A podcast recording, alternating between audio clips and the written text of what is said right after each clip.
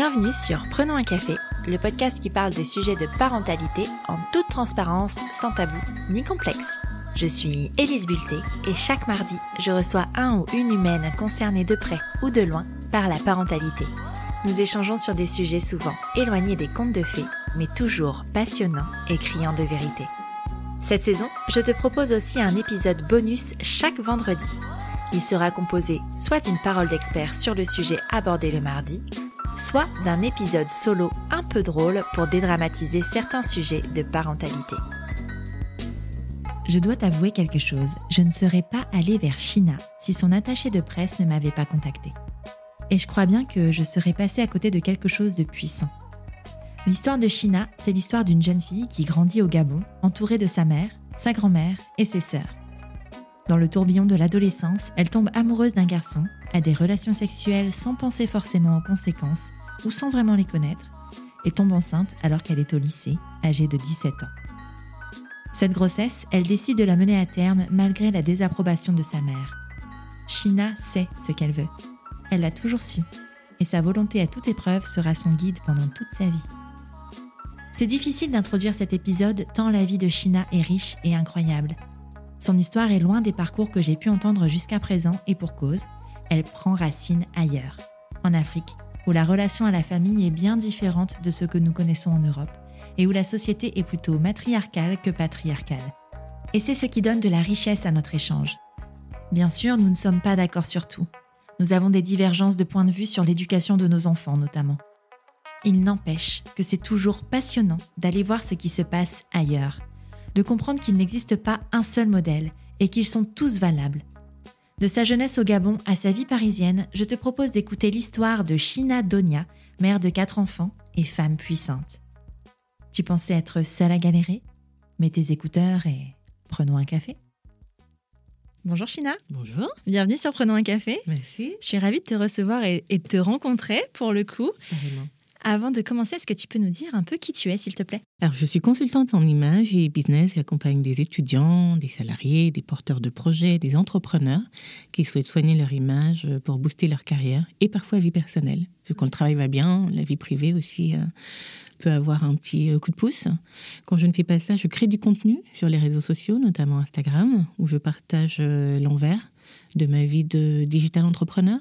Je collabore avec des marques pour de la création de contenu et tout récemment, j'ai publié une bande dessinée intitulée C'est maman qui commande, qui raconte donc mes péripéties de maman afro-parisienne qui mène à la baguette son petit monde euh, avec amour et beaucoup d'humour. C'est justement pour ce dernier point qu'on a l'occasion de se rencontrer aujourd'hui. Je vais te poser avant de commencer, enfin non, on a déjà commencé, mais je vais te poser la question traditionnelle de Prenons un café. Est-ce que tu as toujours désiré être mère? Ah oui, oh là là, mon Dieu, depuis que j'étais enfant. Euh, pour une raison très étrange, parce que euh, je suis née, j'ai grandi en Afrique, au Gabon, et euh, il y a toujours un enfant, mais qu'un autre enfant doit surveiller, à qui un autre enfant doit faire le biberon. Et peu importe le bébé le plus pleurnichard de la famille, cousin, neveu, j'étais la personne qui, dès que je tendais les bras, le bébé se calmait. Et euh, les gens disaient, ah bah tiens, euh, les enfants vont l'aimer, elle va être une bonne mère. Et du coup, c'est rentré dans ma tête et je me le suis euh, imprimé comme si on disait, elle sera championne olympique. Ouais. voilà, fait que je prouve que je serai une maman, que ces bébés adorent et qui adorent les bébés. Mais je suis la personne jusqu'à aujourd'hui, passé la quarantaine, dès qu'il y a un bébé quelque part, j'ai envie de le voler, de partir avec. Et d'ailleurs, mes enfants disent la même chose, maman, on peut le prendre. Dis non, non, ça marche pas comme ça. Il n'est pas à nous. On l'emprunte juste, on vient rendre. Dis non plus. Euh, j'ai toujours aimé les enfants à cause de ça, certainement, étant également l'aîné d'une, euh, comment on dit, fratrie pour des filles. Ah, il n'y a pas tellement de mots, c'est vrai. Apparemment, oui. Bah une fratrie, donc fratrie Ouais, de trois fratrie filles. de filles. ouais. Euh, j'ai toujours été très maman, très maternelle et très maternante. Et euh, c'est tout naturellement, en fait, que j'ai eu mes enfants les uns après les autres, enfin, cinq ans d'écart entre les trois garçons. Et puis ma fille est arrivée euh, par accident, Ouais. un très joli accident, parce qu'enfin, j'avais une fille. Ah ouais, Et ton- enfin, je pouvais me ficher complètement de mes garçons, parce qu'enfin, j'avais une fille. Donc, je me suis retrouvée avec quatre enfants. euh, et qui sait, peut-être un, un cinquième ou un sixième, je me suis toujours dit que j'en voudrais un pour chaque jour de la semaine. Allez savoir. Bah ouais. Et alors, comment s'est concrétisé euh, cette, euh, ce désir, cette envie de maternité? À, à quel moment est arrivé ton premier enfant? Ah bah très tôt en fait, sur les bancs de l'école. J'étais au lycée. euh, en première et bah, les amours de jeunesse et puis les imbécilités aussi de la jeunesse, ne pas être très assidu en cours de SVT, rigoler quand on parle de la reproduction sexuée et asexuée et que les professeurs nous montrent dans les livres ou des schémas le flanc euh, voilà d'un pénis, ça rigole, on n'écoutait rien sur le cycle et tout le reste et ensuite euh, voilà on rentre dans la vie sexuelle en ne disant rien à nos parents, on ne sait rien de notre cycle, on ne sait absolument rien de rien et surtout on s'adonne à ça avec des adolescents comme nous-mêmes qui ne sont pas capables de beaucoup de retenue, on va dire ça comme ça, Ouais. et on se retrouve enceinte sans trop savoir. Ouais. j'ai découvert euh, presque, j'ai pas envie de dire trop tard, mais euh, et d'ailleurs c'est ma mère qui l'a flairé, Ah ouais voilà. C'est fou, mais comment ça? En fait, j'avais l'impression d'avoir un paludisme qui a les mêmes symptômes qu'un Covid sévère. Les courbatures, de la fièvre, on est fatigué et on a envie de vomir parce qu'on supporte pas les odeurs de ci et ça. Mais ma mère, elle a le flair des mamans. Elle disait Hum, Toi là, tu es sûre que t'es pas enceinte? Et moi, je dis Mais non, j'ai le palu. Et elle m'a emmenée euh, dans une clinique gynécologique. Je me souviens, l'écriteau devant la clinique, je me suis dit Tiens, pourquoi gynécologique? Et en même temps, je me suis dit Mince, moi qui lisais OK Podium, Star Club, Salut, enfin j'allais chez le gynéco. Parce que c'est des choses euh, voilà, auxquelles on n'avait pas droit. Mais si tu vas chez le gynéco, ça veut dire que tu couches. Si Ouais. tu couches, euh, tu vas leur expliquer à tes parents, mais qui t'a dit que tu as le droit? Et, et j'attendais le lundi pour dire à mes copines, ouais, j'étais chez le gynéco et pour pouvoir leur raconter. Ce que je savais pas, c'est que bah, le gynécologue euh, qui soupçonne, parce qu'il y a une maman, et en même temps, il n'est pas très sûr. Il se dit, le- la routine, peut-être qu'on va lui prescrire la pilule, quelque chose du genre. Il propose de me faire un examen gynécologique. Et là, je me dis, bon, là, mince. ça, j'y ai pas pensé. Ouais. Il va falloir que je fasse semblant d'avoir mal, d'être vierge de quelque chose. mais en fait, je pensais à mille et une choses, mais certainement pas à l'idée d'être enceinte. Mon objectif était de faire croire à ma mère que, ben non, jamais, euh, jamais, je n'ai vu pénis de ma vie. euh, fût-ce celui d'un ado comme moi, mais bon. Et puis, le médecin, euh, et ma mère m'a regardé genre, Hmm, fait semblant de, voilà. Et ensuite euh, arrive le moment de l'échographie. Et là, Ah oui, il y ils a sont un passés à une échographie. dans la pièce. Le bruit de l'écho. Et moi, je, je bondis. C'est la première fois que je vois ça euh, et que j'entends ça. Je regarde et le médecin, réflexe de médecin, en fait, le bébé, il avait deux mois et demi déjà, donc il avait levé le bras droit. Et le médecin a dit Ah, dis coucou maman. Et moi, je réponds Coucou mon bébé. Et là, je retourne ma tête comme le Terminator. Je vois ma mère qui dit Oh mince, comment je vais me sortir d'ici vivante Euh, le médecin m'a nettoyé, donc il a mesuré tout. Ma, ma mère ne respirait pas, elle parlait plus, c'était un cyborg. Puis quand on s'est rassise dans le bureau de médecin, il- elle a simplement demandé Ok, combien coûte un curetage? Et là, le médecin se rend compte ma mère n'est pas au courant.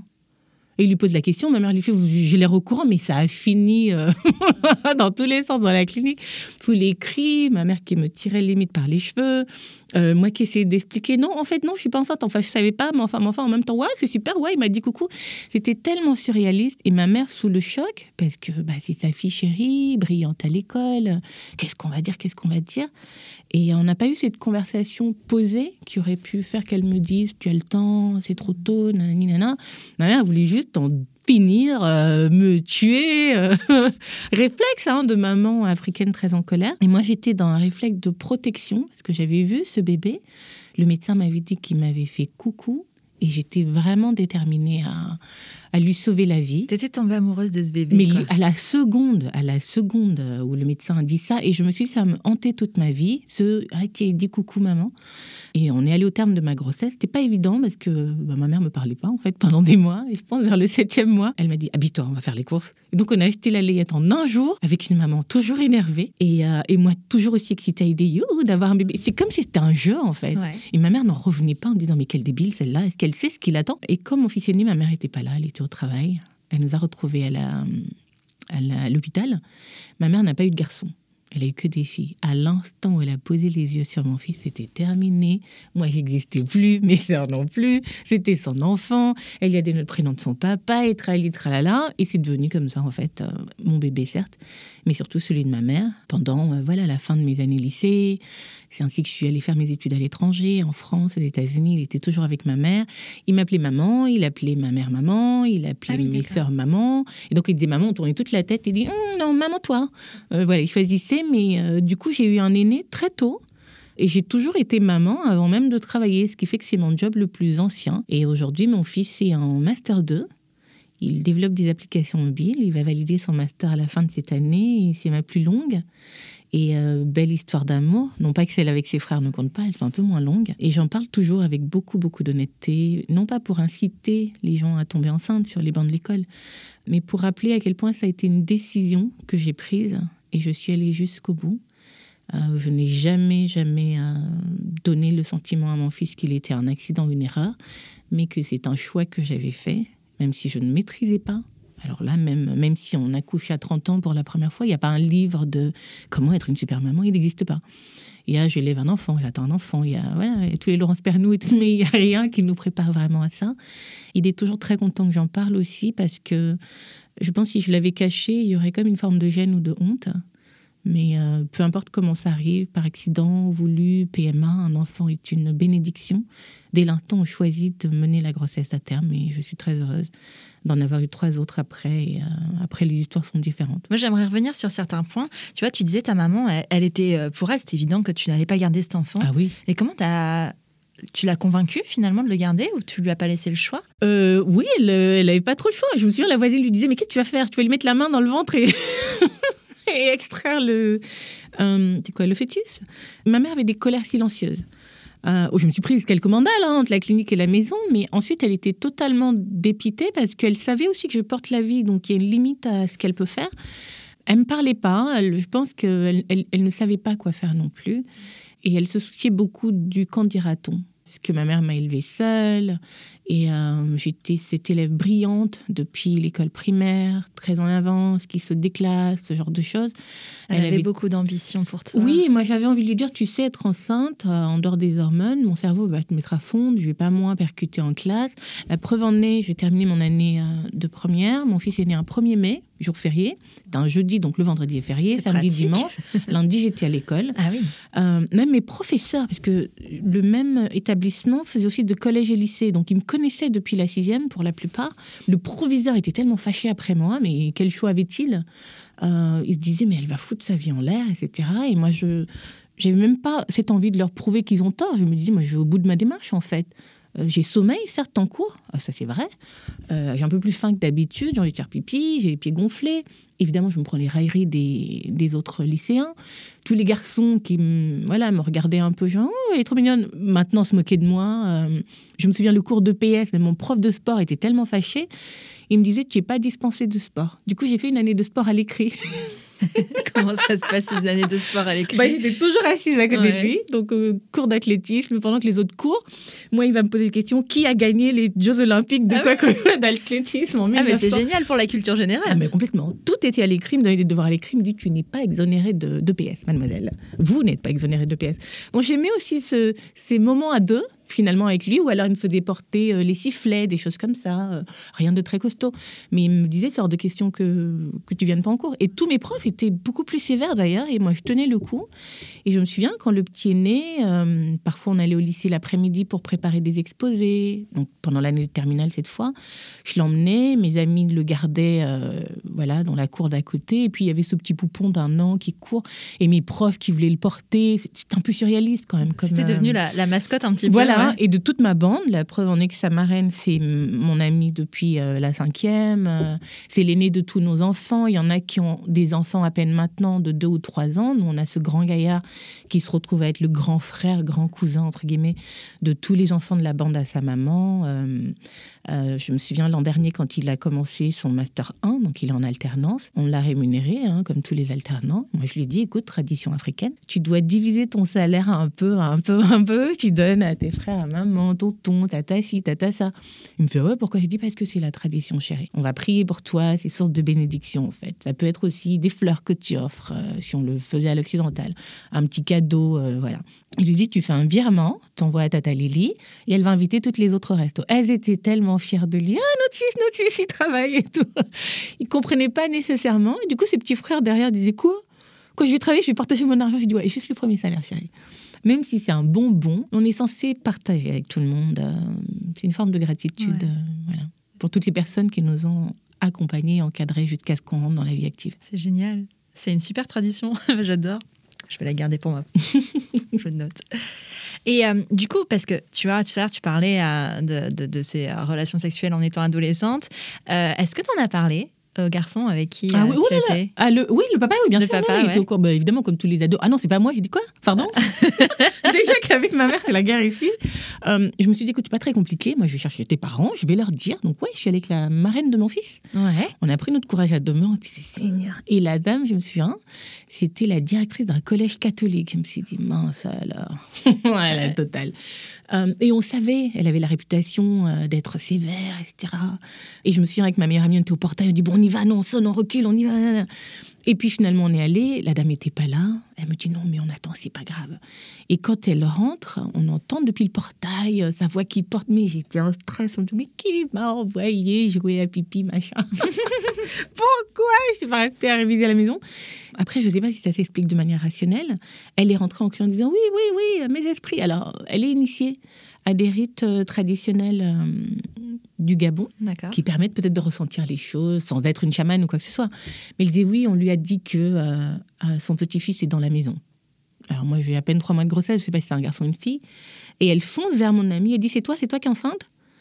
Elle fait non, elle monte du doigt, c'est l'autre. Avant même que vous disiez ah oui, quoi que ce soit. Et j'ai levé la main, genre, Hugues, je viens en paix. si vous pouvez pas me tuer, parce que ma mère m'avait déjà donné à cœur joie. Et j'essaie de rester en vie. Elle était tellement contente, parce que son fils vivait euh, à Nice, mais il venait en vacances euh, au Gabon pour l'été, les amours d'été, ensuite Ouais. chacun repart. Euh, donc, ne serait-ce que l'appeler pour lui en parler, dire euh, il faut qu'on fasse quelque chose là, euh, ça me coûtait une blinde, hein, les appels téléphoniques à l'époque. Et sa maman l'a très bien pris. Je pense qu'elle était d'autant plus contente que ça lui faisait un- une version de son fils en plus, qui était aussi son dernier du coup. Et tout au long de la grossesse, ben, c'était elle plutôt qui a servi de substitut maternel. Euh, J'allais la voir toutes les semaines, si c'était pas tous les 15 jours. euh, elle me pourrissait euh, de gâteaux, de machin, d'argent de poche, de ci et ça. Et elle est arrivée à l'hôpital avant ma mère. Et du coup, quand ma, mère est arrivée, je me souviens, elle était en une soirée, elle arrivée avec du mascara qui coulait. Et c'est rester un peu digne. Genre, oh là là, je suis grand-mère, mais j'étais en soirée, qu'est-ce qui se passe? Le petit est né. Euh, et je les ai vues toutes les deux tellement à l'opposé l'une de l'autre, mais tellement pamoison devant ce bébé qui était leur chéri.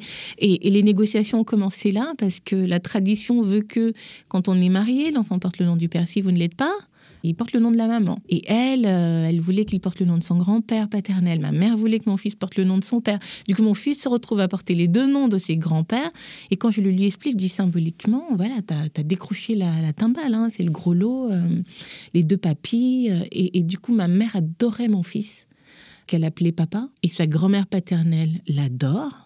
Elle appelle son petit mari. Il est vraiment né dans un truc euh, enfant roi. Ouais. Et c'est peut-être aussi de là que euh, me sont venus les débuts de ah c'est pas bien qu'un enfant soit aussi euh, roi littéralement on n'existait plus dans la maison c'était le roi de la maisonnée peu importe où on était à contrario de mes benjamins ils n'ont pas eu ces premières années de vie où on lui disait oui à tout et c'est vrai qu'il a déchanté quand j'ai terminé mes études, que je suis rentrée, je l'ai pris avec moi pour vivre avec nous maintenant et pas avec les mamies. Il se disait, mais c'est quoi cette histoire euh? Ouais. c'est quoi ce monde Euh, Non, je veux pas être avec cette dame. Elle est sympa, elle est jeune, mais non. Elle est trop sévère. Parce que depuis toujours, j'ai aussi été extrêmement carrée sur la place de Ouais. l'enfant, celle de la maman, mais euh, avec ma mère ou sa grand-mère, s'il disait, je veux pas manger ça, on envoyait la bonne à la cuisine qui allait cuisiner autre chose. Pour un enfant de 4 ans, tu vous rigolez ou quoi? Tu manges ce qu'on t'a donné. T'as pas faim, tu vas dans la chambre. Il disait, t'es une méchante, t'es pas un gentil, machin. Ma vraie maman, c'est l'autre, je m'en fous. Tu vas manger des légumes. Donc, peut-être que c'est maman qui commande ma BD est partie de là. Ok. Mais c'est intéressant comme schéma parce que finalement, il a passé la première partie de sa vie comme ça, entouré. Extrêmement choyé. Euh, voilà, de, de, puis de toutes ces femmes en plus, parce que c'est exclusivement euh, féminin. féminin. tu Mhm. vois. C'est, voilà, il avait euh, plein de mamans et c'est génial d'avoir autant de, de figures comme Mhm. ça. une arrière-grand-mère, c'est de génial. tati, de Ouais. grand-mère, la femme de ménage qui était, la nounou qui était là pour lui, très féminin. Ouais. Tous mes garçons étaient entourés de femmes comme ça, ce qui a fait que mon deuxième, par exemple, était vraiment tout le temps dans les jambes de ma mère en cuisine. Et c'est avec elle qu'il a pris cet amour de la cuisine et il a fini par faire des études de cuisine. Et je me souviens quand il candidatait après la troisième pour euh, intégrer un lycée hôtelier parisien, on disait il faut que tu entres dans l'un des meilleurs. Et il, a été accepté à Jean Drouin, qui à l'époque était classé deuxième meilleur lycée hôtelier parisien euh, public. Et il leur disait ma mère, ma, ma mère et ma grand-mère m'ont appris la cuisine africaine, la France m'apprendra la gastronomie française. Et ce que je veux créer, c'est un pont entre ces deux. Et son rêve, c'était d'ouvrir un restaurant euh, vers la place de la Concorde. Parce que ma mère adorait lire les Paris Match, VSD. Et à la fin des magazines, il y avait des soirées parisiennes.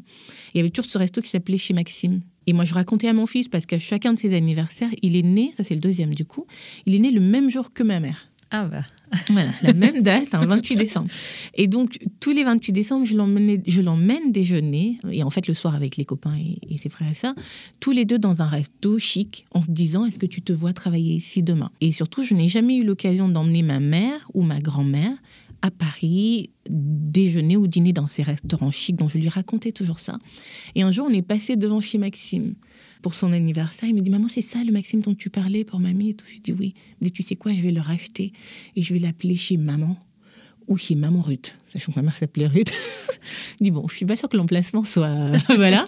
Mais pas besoin. Donc, il- il- ce lien qu'il a avec la cuisine est vraiment venu de cette proximité avec cet Ouais. environnement très, très féminin, très maternel. Ils ont vraiment été choyés, dorlotés. Mon, mon- mon deuxième ne dormait pas sur son lit, dormait sur le corps de ma mère.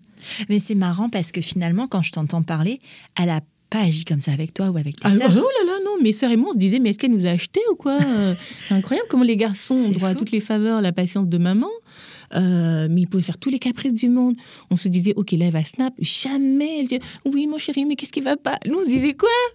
Tu penses que c'est parce que c'est des garçons? Et c'est les petits-enfants. Ouais, Et, les garçons qu'elle n'a pas eu. ouais. Et alors, mon fils, comble, ma mère lui a donné le nom de mon père. Donc, avec l'aîné, elle avait son papa. Avec le deuxième, elle avait son chéri. Et c'était des amours fusionnels comme ça où mes sœurs et moi, on était, euh, je sais pas, Jacoul croquant, quoi. Ouais. on n'existait pas pour ma mère.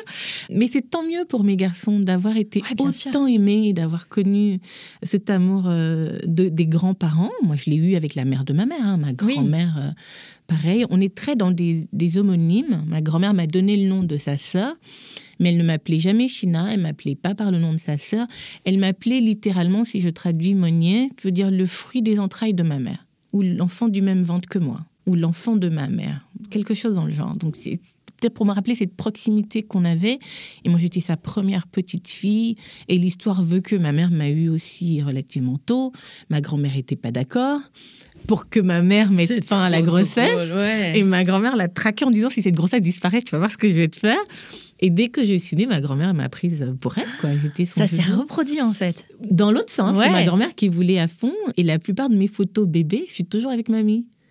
Toujours, j'étais son, son petit jouet, sa Ouais. petite fille chérie. euh, euh, et c'est vrai que même mes sœurs qui sont arrivées après se disent ah, Mamie n'était jamais avec nous comme elle est avec toi. Je dis Bah, j'étais la première. Ouais, c'est ça. C'est ça. Tu disais tout à l'heure que tu, tu étais partie à l'étranger faire tes études. Mm. Après ton bac, du coup Après assez, le bac. après, assez rapidement, finalement, après la naissance de ton fils. L'année un an, d'après, ouais. oui, un an après. Et t'es partie où, du coup J'ai eu une bourse d'études, je suis allée à Toulouse. Ouais. C'est vrai, un garçon. C'est vrai T'as fait- choisi Toulouse pour un garçon? Pour un garçon. En Ouais. fait, tous les étés, euh, ceux qui sont à l'étranger viennent en vacances. euh, ou comme les provinciaux, euh, il y a des Parisiens, des je sais pas quoi, des gens de la Bolle, de Bordeaux qui viennent l'été. Il y a ces amours d'été. Et avec le père de mon fils aîné, évidemment, ça s'était terminé en une jolie amitié. Ça reste un très bon ami aujourd'hui. Et il y avait ce garçon absolument beau comme un dieu, les gros sourcils, les yeux verts. Et c'était mon truc jusqu'à ce que je détecte que j'avais un genre c'est les yeux verts et les gros sourcils. Et depuis, je n'ai plus regardé quiconque avec des yeux plus ou moins clairs. Et si la personne n'avait pas de sourcils, voilà, là, je pouvais commencer à m'y intéresser. Parce que les yeux verts et les gros sourcils, on en rigolait avec des amis en disant c'est des envoyés de Satan. C'est pas possible parce qu'il va te regarder, tu vas perdre tous tes moyens, tu vas devenir débile, euh, tu vas donner ton numéro de sécu et de carte bleue. Mais c'était un garçon tellement beau que ça faisait mal au cœur de le regarder. Et je, me retrouvais comme euh, Candy, je sais pas si c'est un dessin animé que tu as regardé. Avec une Terrence, blonde, mhm. ouais. Mhm. était amoureuse d'un Terrence qui apparaissait de temps en temps, qui était tellement beau. Et c'était les premiers émois que j'ai ressentis devant un dessin animé. Je pleurais en me disant, mais pourquoi Terrence? Il est tellement beau. Et, le pire, ce jeune homme s'appelait Terrence. C'est vrai. Donc là, je m'étais fait un film dans ma tête à 18 ans, en me disant, ouais. Mais je Alors, ce qu'on m'avait pas bien précisé, c'est qu'il vivait au Canada. Il était ah. étudiant au Canada. Donc moi, quand j'ai rempli ma demande de bourse, je la signe pour le Gabon, euh, pour la France et pour Toulouse. Parce qu'en fait, sa maman vit à Toulouse et il a un, accent du midi à couper au couteau, mais que moi je trouvais, ah, c'est trop beau. Mais elle me dit, mais tu mens, c'est moche. je dis, mais non, c'est trop beau. Et donc, j'ai trouvé une école de communication à Toulouse. Euh, euh, voilà, je suis arrivée, je me suis installée et je me faisais des films dans ma tête en disant je vais marcher, place du Capitole, Esquirol, on va se croiser comme par hasard. Oh mon Dieu, mais qu'est-ce que tu fais là? Oh là là Et puis on va tomber amoureux, on va se marier, on va avoir quatre enfants, donc trois en plus du mien, un chien, voilà, un van et tout. Mais j'ai fait ça pendant deux, trois mois et puis l'hiver arrive, je commence à me cailler, je dis mais où est-il, où est-il? Et finalement, c'est sur un forum euh, que j'apprends qu'il étudie au Canada. Je me suis dit, what? la bourse d'études est valable deux ans. Il va falloir que je tienne deux ans le temps de mon BTS, que je refasse une demande de bourse, cette fois-ci pour le Canada, et comment je vais la motiver Attends, tu voyais vachement loin, quoi. Ah, mais il était un peu mais surtout, j'étais, euh, je, me faisais des films pour tout. Tout était romancé, j'avais besoin de ça. Euh, et l'été d'après, ben, je suis retournée au Gabon en vacances, évidemment, pour voir mon fils, ma mère. Et il était là ça s'est pas très bien passé. Bon, de toute façon, c'est des amours de, voilà, hein, de jeunesse, c'est des expériences de la vie. Et c'est comme ça que j'ai plus, euh, j'ai abandonné l'idée d'aller au Canada. J'ai terminé mes études à Toulouse. Et après Toulouse, je suis partie à New York, cette fois-ci. Pour une fois, j'ai été ambitieuse pour moi-même. Ouais, c'était toi, c'était ta décision. Oui, je n'y allais pas pour qui que ce soit. Non, non, non, c'était pas pour un garçon, pas du tout. Je voulais intégrer les FAP, euh, l'école française des attachés de presse. Ils avaient une antenne aux États-Unis. J'ai toujours été très douée en anglais au collège et lycée. Je savais que quelque part, je voulais être à l'aise dans un environnement professionnel bilingue. Et c'est pas en France que j'allais pouvoir le faire. Il n'y avait pas des FAP à Londres, mais j'ai fait des pieds des mains. Après, quand je me fixe un objectif, je l'attends toujours. Mais vraiment, euh, j'invite personne à me dire Ah, tu vas pas le faire. Je dis Assieds-toi, prends du popcorn, regarde, ça va être génial. Et je suis rentrée cet été, j'ai dit à ma mère, voilà, je m'en vais aux États-Unis. Eh, quoi Faire quoi tout Je suis non, non, je m'en vais aux États-Unis, tu vas voir et tout. Et j'ai eu une bourse d'études à nouveau, toute une galère pour avoir ce visa étudiant. Euh, ensuite, on te dit que tu vas faire 3, 6, voire 9 mois de cours d'anglais le temps d'avoir ton TOEFL. Je l'ai fait en deux mois et j'ai intégré le semestre d'après. Et j'ai adoré chaque jour, chaque seconde, chaque semaine de cette expérience américaine qui était très différente de la France. Et vu que c'était une école française, on faisait nos stages dans des sociétés françaises et c'était la première fois que j'étais dans un environnement non francophone, mais qui valorisait tellement le fait qu'on arrive de France, qu'on parle français. Hmm.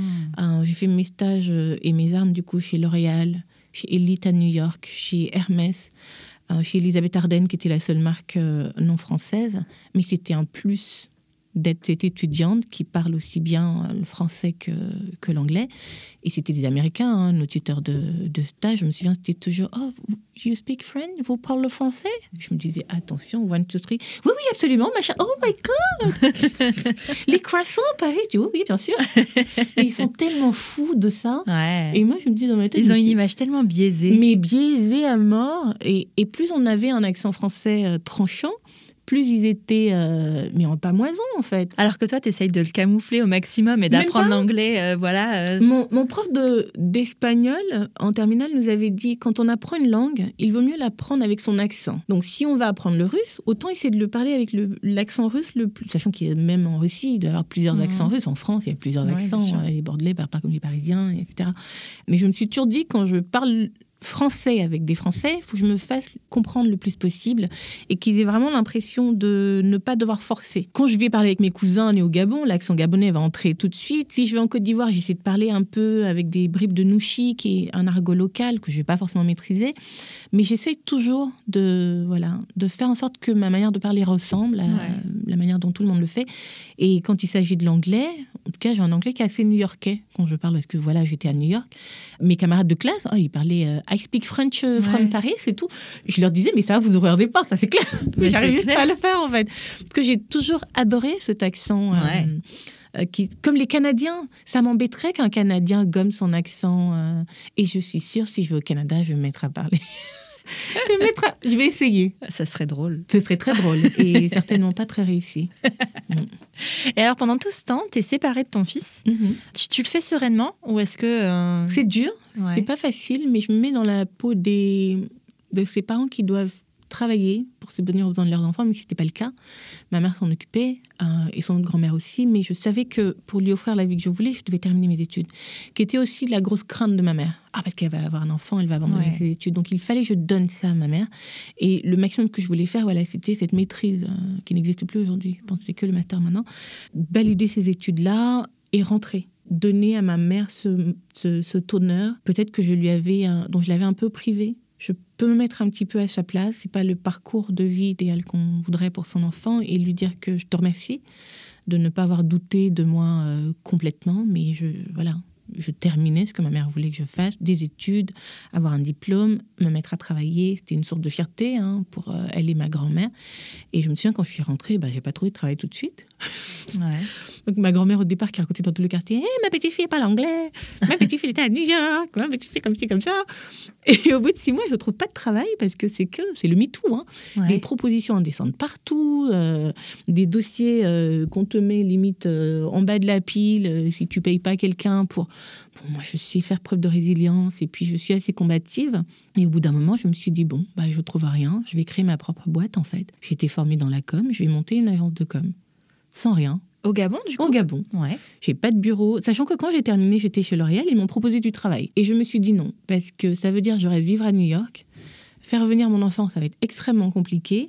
Élever un enfant seul à New York, euh, pardon, non, mmh. c'est pas c'est pas la France. Il n'y a pas un système où tu peux trouver une place en crèche, tu peux être prioritaire. C'est juste non. C'est tout mon salaire va partir dans ça. de prix. Et je ne verrai pas mon enfant et je serai à fond. Et c'est pas l'enfance que je voulais pour lui. J'ai eu cette enfance au soleil avec cette famille, euh, ces rires, euh, cette langue maternelle qui n'est pas le français.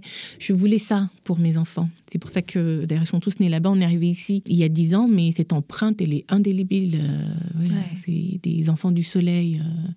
Euh, l'hiver, on est tous très tristes. tu. On à Paris. oui, oui. En plus. Après, on adore Paris. Il y a aussi quelque chose de très exotique pour ceux qui viennent d'ailleurs. Mais nous, c'est plus de l'exotisme. C'est devenu notre maison, notre petit village à nous. Hmm. Et puis il y a Château Rouge pour garder le lien comme ça, ne serait-ce que par la, cuisine. Parce qu'en hiver, c'est vraiment euh, au-delà du froid, c'est ces moments autour d'un plat familiaux qui vont le plus manquer et on arrive à les recréer. Mais pour revenir au Gabon, donc je, bah, j'ai créé mon agence de com euh, euh, sans bureau. Je travaillais depuis un cybercafé où je payais un euro l'heure de connexion. Euh, et je me souviens, donc moi j'étais sur un poste d'ordinateur. À ma gauche, il y a un jeune homme euh, qui envoie des faux emails pour dire il a hérité d'un puits de pétrole, mais il a besoin de 100 000 dollars pour. C'est mails de phishing. Euh, l'autre fille à côté, elle cherche un mari en ligne. C'est vrai. Chacun ses ambitions. Et moi, je passais mes journées au cyber. je rentrais le soir et je lisais la déception dans les yeux de ma mère, mais elle disait rien. Et ma grand-mère, elle était plus vocale. Hein. Alors là, elle disait oui, tout ça pour ça. Hein, hein, et j'ai fini par décrocher à 24 ans et demi mon premier contrat qui était de 18 millions de francs CFA. On parle de 24 000 euros à peu près. D'accord. Tout premier contrat en moins d'un mois. Et là, ma grand-mère, tout avait changé. Hé, mais tout le quartier devait toujours entendre mes exploits. Et euh, j'ai pris mes premiers bureaux, j'ai pris des stagiaires, des étudiants euh, qui avaient quasiment mon âge. Hein. Euh, j'ai acheté mon équipement, j'étais tellement fière de ce que je faisais. J'avais un chauffeur qui emmenait mon fils à l'école, j'avais pas de voiture encore à l'époque. J'avais un ami qui avait une sorte de taxi, pas vraiment homologué, qui me servait de chauffeur pour mes rendez-vous, mais sa voiture était cabossée. Je disais, tu te gares au carrefour, je descends sur mes talons. Je me souviens, je m'étais acheté deux tailleurs Zara avant de rentrer, deux paires d'escarpins, une chez Aldo, une chez Kenneth Cole, et c'était mon uniforme de travail quand j'allais prospecter. Mais j'étais jeune, j'avais même pas 25 ans, toute mignonne, donc il y en a qui te prennent au sérieux, d'autres un peu moins. Mais je voulais tellement faire mon travail, j'aimais ce que je faisais, et c'est comme ça que petit à petit, en fait, euh, voilà, je me suis fait un nom dans le monde de la com. Mon agence euh, sur des appels d'offres avec des agences euh, internationales, Parfois on gagnait, parfois on perdait. Mes enfants, mon deuxième était, euh, était né à ce moment-là, m'accompagnaient au travail. Ils avaient euh, dans le, open space des petites tables pour travailler, pour colorier. Quand les deux derniers sont nés après, ils avaient tous un berceau. La nounou passait la journée avec au travail. Si j'allais en rendez-vous clientèle, avant de descendre la voiture, je donnais le sein au bébé. Je pompais pas, hein. je donnais le sein. La nounou restait avec elle dans la voiture, dans la clim ou dans la salle d'attente. Je finis un rendez-vous. Donc mes enfants ont toujours été autour. Enfin, moi, j'ai construit ma carrière autour de ma vie de maman. Et mes enfants, parfois, j'étais en tournage jusqu'à 2-3 heures du matin. Ils dorment dans la voiture, ils se bagarrent, ils mangent des pizzas. euh, ça, ils jouent à la Nintendo, euh, à la Game Boy. Donc, ils connaissent très bien mon travail et ils savent euh, leur bien-être vient du fait que je travaille. Ce qui fait que des fois, quand il y en a un qui va bouder, ma fille dit Oui, maman, tu es toujours au téléphone. nanana. Et son grand frère va dire Ouais, mais tu crois qu'on paye Disneyland avec quoi? Et j'ai envie de lui dire Merci Ouais. beaucoup. Bah ouais. Non, mais c'est vrai. Maintenant, des fois, ils vont me dire Maman, tu veux travailler? Tu veux être tranquille là? Je dis oui. Après, je peux faire une commande sur chaîne. J'ai dit non, ça marche pas comme ça non plus. Mais ils vont me proposer une infusion euh, si je dois Ouais. faire live. Ils sont tout gentils. Et tout de suite, je leur dis Accouche, tu veux quoi? Ouais. Pas Ah, ils ont compris comment ça Euh, fonctionnait mais aussi. c'est hein. euh, donnant-donnant. Bah Euh, oui. Le travail, c'est pour nous, c'est pour s'occuper de nous. Je dis pas vraiment, en fait. hein. Ouais. c'est aussi un peu pour moi. Bah, c'est ça. Et mes, mes propres projets et rêves. Mais mon travail est arrivé après, mes enfants avant, et les deux euh, cohabitent très bien. Et donc, du coup, parce que tu disais, quand tu as commencé cette, cette boîte-là, cette entreprise, ton deuxième était déjà arrivé. Comment ça s'est passé, justement? Parce que tu vois, tu nous as raconté l'histoire de cette première naissance, mais la deuxième, comment. euh, Alors, ça a été plus prévu déjà? Euh, non, parce qu'en fait, jusqu'à. C'est que mon troisième fils qui était prévu. Ouais. Tous les autres, même ma fille. C'est des Ah, bébés surprises. Je suis enceinte. Ouais. Mais qu'est-ce que c'est que ça? Le deuxième, alors je terminais mes études. Et, et je me disais, je vais rentrer au Gabon, je vais dire à maman, bon, ok, j'ai mon diplôme, mais j'emmène un bébé dans les bagages.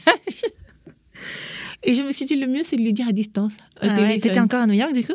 Euh, non. Non. Là, j'allais quitter euh, la France. Et ma mère, je, je pense qu'elle avait un détecteur à grossesse, quoi. Elle flairait des choses. Et moi, j'ai dit, mais non, mais n'importe quoi. Et surtout, elle me disait pas à moi, elle passait par des, Mm. des personnes interposées. Et c'est peut-être un mois avant mon accouchement que j'ai envoyé Ah un ouais? texto. Ah, super tard Que j'ai envoyé un texto à ma mère en me disant, euh, je déménage de Toulouse, je vais à Paris parce que je dois aller accoucher là-bas et tout. Je savais qu'elle savait. Mais encore une fois, ma mère avait des, des colères muettes, des émotions muettes. Elle ne disait pas les choses. Et puis, je savais qu'elle savait qu'elle pouvait rien y faire. Et qu'elle sait que je suis jusqu'au boutiste. Ouais. Et me voilà encore. euh, voilà. Et c'est très marrant parce que, comme je disais, il est né le même jour. J'ai Ouais. pas réalisé en allant à l'hôpital. Le même jour que ma mère. Donc, ma mère n'est plus de ce monde depuis 15 ans. Mais à chaque anniversaire de mon fils, qui a eu 20 ans là, le 28 euh, décembre dernier, on célèbre ma mère aussi. Et c'est, ça reste un moment de joie pour nous. On fait les plats que ma mère aimait bien. Je raconte aux plus petits qui n'ont pas connu ma mère des anecdotes sur la vie de ma maman. euh, Et ça les amuse d'imaginer que j'étais petite, avait une maman qui me grondait, des choses comme ça. et cet enfant, ma mère l'a. Je ne veux pas dire qu'elle l'a adoré plus que l'autre, mais il y avait ce lien. Elle m'a juste dit Est-ce que tu peux venir me le laisser? Pour Ouais. que je puisse terminer ce que j'étais censée être allée faire en Occident. Quand euh, je l'ai amené au Gabon, euh, pareil. hein. Et je ne le voyais pas non plus, mais cet enfant, c'est ma photocopie aussi. Ah ouais. Et moi, bébé, c'est plutôt ma grand-mère qui s'est occupée de moi. Donc je pense que ma mère faisait une forme de rattrapage. Et c'est mes sœurs qui me disaient, mais tu sais que Andrea, euh, jusqu'à 9 mois, il, il dormait pas jusqu'à 4 heures du matin, il buvait trois biberons la nuit. Maman était là, euh, elle le berçait, les yeux rougis, Ouais. sa tension artérielle qui montait et descendait. Je dis, ah bon, il m'a jamais rien dit. Elle elle pouvait pas. Maman voulait tellement que tu sois tranquille. Ou même si un, un des enfants pleurait, ma mère criait sur mes sœurs, oui, vous voyez pas que leur mère n'est pas là hein. Ouais. Ma mère était Elle essayait de le protéger un peu. complètement et surtout elle voulait elle voulait me protéger de c'est très dur hein. moi je voilà je ne le souhaite à personne d'être séparé comme ça de ses enfants pendant les premières années. Euh, mais j'ai raté beaucoup de premiers moments. J'appelais quasiment tous les jours parce qu'aux États-Unis pour 5 dollars on avait une carte qui te donnait droit à 22 minutes. Donc j'appelais de 3 minutes. Je parle à ma mère, dis tu me les passes, personne, allô maman, allô allô, personne qui répond. Mais ensuite ils s'en vont en courant, je dis ma mère me dit oui oui. Et je me souviens sur le dernier, quand je suis rentrée la première fois, euh, il avait un an et des miettes. Il savait pas qui j'étais. Ah, comment tu réagis, ça? Alors ça, c'est comme si on avait pris une hache ou une tronçonneuse et puis on m'a tranché, euh, voilà, en deux, Ouais. de la tête aux pieds. Et ma mère disait laisse-lui le temps. Mais quand je lui tendais les bras, elle criait ah Mais vraiment, les bébés qui connaissent pas. Je dis quoi? Mon bébé koala euh, qui me collait comme la glu et tout, comme quoi ça peut arriver. Et je pense que ça a été comme ça pendant deux semaines. En plus, quand j'étais partie, il avait des cheveux bruns, lisses un peu, comme petit œuf, uniquement à l'avant du crâne. Quand je suis revenue, il avait des boucles d'or euh, sur toute la tête. Je l'ai presque pas connu. J'ai dit à maman, c'est Andrea. Elle me dit, mais oui, c'est lui. Ouais. tu veux que ce soit qui? C'est pas le même bébé, il marchait pas. Là, c'est un petit garçon qui court partout. Très, très euh, hyperactif et tout. Donc, j'adorais le regarder, me dire, ah, c'est moi qui ai fait ça. Et puis un jour, je me souviens, il mangeait une tartine euh, au chocolat, un bout de pain, et il a coupé, mais un bout plus petit qu'un grain de riz. Et il est venu vers moi, il a fait, tiens, tiens. et j'ai pris, j'ai dit, merci, il dit, mange, mange. Et je pleurais tellement. Ma mère me disait ne pleure pas. Ça veut dire ça y est, il refait ami avec toi. et, en fait, c'est un instinct qui revient tout seul. Et il s'est pas fallu un mois, mon fils savait que j'étais sa maman. Et pareil, il nous appelait toute maman. Et quand il disait maman, ma mère, moi, ma soeur, on faisait un. Il dit non, maman China. Et là, j'étais trop contente. tu m'étonnes. Ah ouais, mais c'est quelque chose, hein, tu vois, ça de d'avoir des enfants et de, de, qui grandissent loin, ouais. Les militaires le vivent. bien sûr. Euh, euh, je ne sais pas quel autre métier peut nous forcer à ça. Euh, c'est vrai que chez les militaires, c'est hyper courant. Oui, ils ratent des naissances, ils mhm. ratent beaucoup de moments précieux, les premiers ci, les premiers ça. Après, en fait, là où l'histoire est triste, mais après, on a appris à, faire avec, c'est quand je suis rentrée, euh, j'ai commencé à travailler. Je me souviens, le jour où j'ai acheté ma voiture, je suis allée chez le concessionnaire avec ma maman elle était tellement contente, tellement fière que ça y est, ma fille, c'est tout ce qu'elle voulait. Mm. Voilà, avoir cette paix et dire c'est bon, ma fille se prend en main, tout est géré, etc. J'avais mon. Non, j'avais pas encore déménagé de chez ma mère et elle a dit qu'elle va aller à l'église, prier, euh, faire un, un don, remercier Dieu pour ses grâces, pour sa fille qui fait euh, voilà, des bonnes choses dans la vie, blabla. Et euh, ma mère, on s'est séparés à 17h. Moi, j'étais trop contente dans ma nouvelle voiture. et euh, j'appelais des copines, on va au resto, on se retrouve à 20h, 21h. Je vais chez le coiffeur, blabla. Puis je dis 20h, maman n'est pas rentrée. 21h, qu'est-ce qui se passe? 22h, j'ai une tante à moi qui m'appelle. Elle me dit oui, viens, maman, et elle s'est évanouie. Je dis quoi, comme ça Elle me dit oui, on est à l'église et tout. Je dis, elle est où votre église Elle m'indique euh, un truc euh, introuvable. Puis quand j'arrive, j'ai un très mauvais pressentiment. En fait, ma mère avait fait un AVC dans l'église, elle était morte. Ah euh, et personne n'avait. Ils t'ont pas dit les mots tels qu'ils étaient Non, elle, elle se disait, elle est, elle est dans les vapes. Ouais. Et puis le pasteur qui disait, oh, c'est l'Esprit Saint. Ben non, en fait, elle a fait un AVC là devant vous, personne n'a rien vu. Et c'est là que tout bascule, parce que j'ai à peine 25 ans, j'ai deux petits garçons, j'ai ma grand-mère, j'ai mes sœurs. Euh, en fait, je rentre à la maison, je lui dis quoi à qui? En plus, ma sœur était, parce qu'elle voulait venir au resto, oh, je viens, je viens avec vous. Toujours euh, la petite sœur collante, là. Et depuis petite, maman dit, oui, tu prends ta sœur, tu remets ta sœur et tout. Je dis, ok, viens avec nous. Et du coup, ma sœur est spectatrice de ça. Elle se met à hurler, je lui dis, tu te tais, maman n'est pas morte. On l'emmène à l'hôpital. Et mes amis qui la portent à l'arrière, ils roulent très lentement en me disant, c'est pas réel, je vais me réveiller, il y a quelque chose, euh, voilà. Et puis on arrive aux urgences, il l'emmène. Euh, et en plus, je vois ma mère, on l'emmène. Je me suis dit, elle avait des mocassins à moi. Je me dis, en plus, elle m'a volé mes chaussures. Parce qu'on avait la même voiture. ma mère adorait fouiller dans mes affaires. Ce que moi, je faisais quand j'étais ado. Et pour ça, je me prenais des bonnes engueulades. Et je me dis, ah ouais, euh, je vais bien lui dire, maman, en plus, c'est les chaussures que je cherchais hein, pour aller au resto ce jour-là. Et j'attends qu'on me dise, euh, voilà, il faut payer ça, ça coûte ci, ça quoi qu'est-ce. Et puis la personne vient me dit, c'est qui la famille de madame telle? Donc je me lève, je dis, c'est moi, je suis sa fille aînée. Et ils m'emmènent à côté, ils disent, ah bah, votre mère n'est plus en fait, c'est comme s'il me parle en russe ou il me dit il est 9h du matin. Je dis euh, pardon? Il me dit vous voulez vous asseoir? Je dis non, je ne veux pas m'asseoir en fait. Vous n'avez pas les trucs euh, qu'on met là avec l'électricité pour réveiller dans, comme dans les films? En fait, je fais un déni total. C'est impossible. Ma mère a 44 ans. C'est impossible techniquement. C'est faux. Elle est partie l'après-midi. Euh, et il me le redit votre mère n'est plus. Je dis mais non, elle est là, elle est allongée. Il me dit oui, mais elle n'est plus madame. Et donc je retourne dans le hall, ma soeur me regarde, et là ma soeur comprend. Alors euh, ma soeur, non, elle n'est pas comme ma mère et moi, émotion absorbée. Ma soeur a hurlé, on dirait une cloche euh, de quoi elle criait partout. Euh. Et là, on se met à passer ces coups de fil qui n'ont pas de sens, appeler la famille, les tantes, et tout le monde dit quoi Mais qu'est-ce que tu racontes? Et chacun pensait que je disais que c'est mamie qui est décédée. Ouais. Et parce, que, c'était le plus logique finalement. Non, et parce que ma grand-mère aussi on l'appelait maman, qui veut dire ah. maman. en fait, du coup, ouais je ne sais pas si grand-mère existe. Euh, oui, grand-mère existe, mais pas en appellation directe. On dit maman ou la mère de nous. Donc, pour beaucoup de gens, quand j'appelais, ils pensaient que c'était ma grand-mère qui était décédée. Et il fallait que je précise non, maman, maman Ruth. Quoi? Et ça criait dans mes tympans. Je suis mon Dieu, il faut que j'appelle encore maman telle, maman telle, maman telle. En fait, on dit maman, on dit pas tata. Et c'est là que tout a basculé. Et je me souviens, je me suis fait la promesse de. J'étais dégoûtée hein, de ne pas avoir montré à ma mère tout ce qu'elle euh, voulait, enfin, ce que je voulais lui montrer. Cette fierté de se dire mes enfants ont réussi, ma fille est réussie, gna, gna, gna. Mais je me suis dit, je vais faire, je vais continuer ce qu'elle avait si bien commencé, prendre soin de ses enfants, donc mes sœurs, euh, de moi-même, de ma grand-mère évidemment, et de mes fils autant que possible et que hum, voilà aussi dur que ça puisse être parce que c'est pas facile. Il y a des jours oh là là j'ai envie de m'arracher la tête et euh, je parle beaucoup à ma mère et je me dis elle doit bien rigoler genre, ah, ah, te voilà maintenant ils font des cris d'adolescence ah, ah. bienvenue dans ma peau il y a longtemps et ensuite je finis par trouver la solution et j'entends presque ma mère qui dit aux autres anges parce que je crois qu'elle est un ange là-haut elle leur donne des coups de coude en disant Vous voyez la fille en bas là, c'est ma fille. Ah, c'est China. Vous voyez celle qui est sur TV5 là Si, si, c'est ma fille. Il y, a vraiment ce côté où on a besoin de rendre nos parents fiers. Et je le dis beaucoup je ne vis que pour rendre ma mère fière.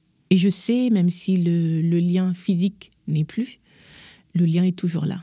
Euh, et je sais qu'elle voit, elle est dans euh, voilà, tout ce que je fais. Et je, l'explique comme ça à mes enfants euh, pour qu'ils aient un rapport à la mort qui ne soit pas trop trop difficile pour eux. C'est-à-dire que c'est que la mort du corps physique. Mais la personne reste là, l'énergie là. Quand je regarde deux, deux de mes fils sourire, c'est exactement la dentition de ma mère, les lèvres de ma mère.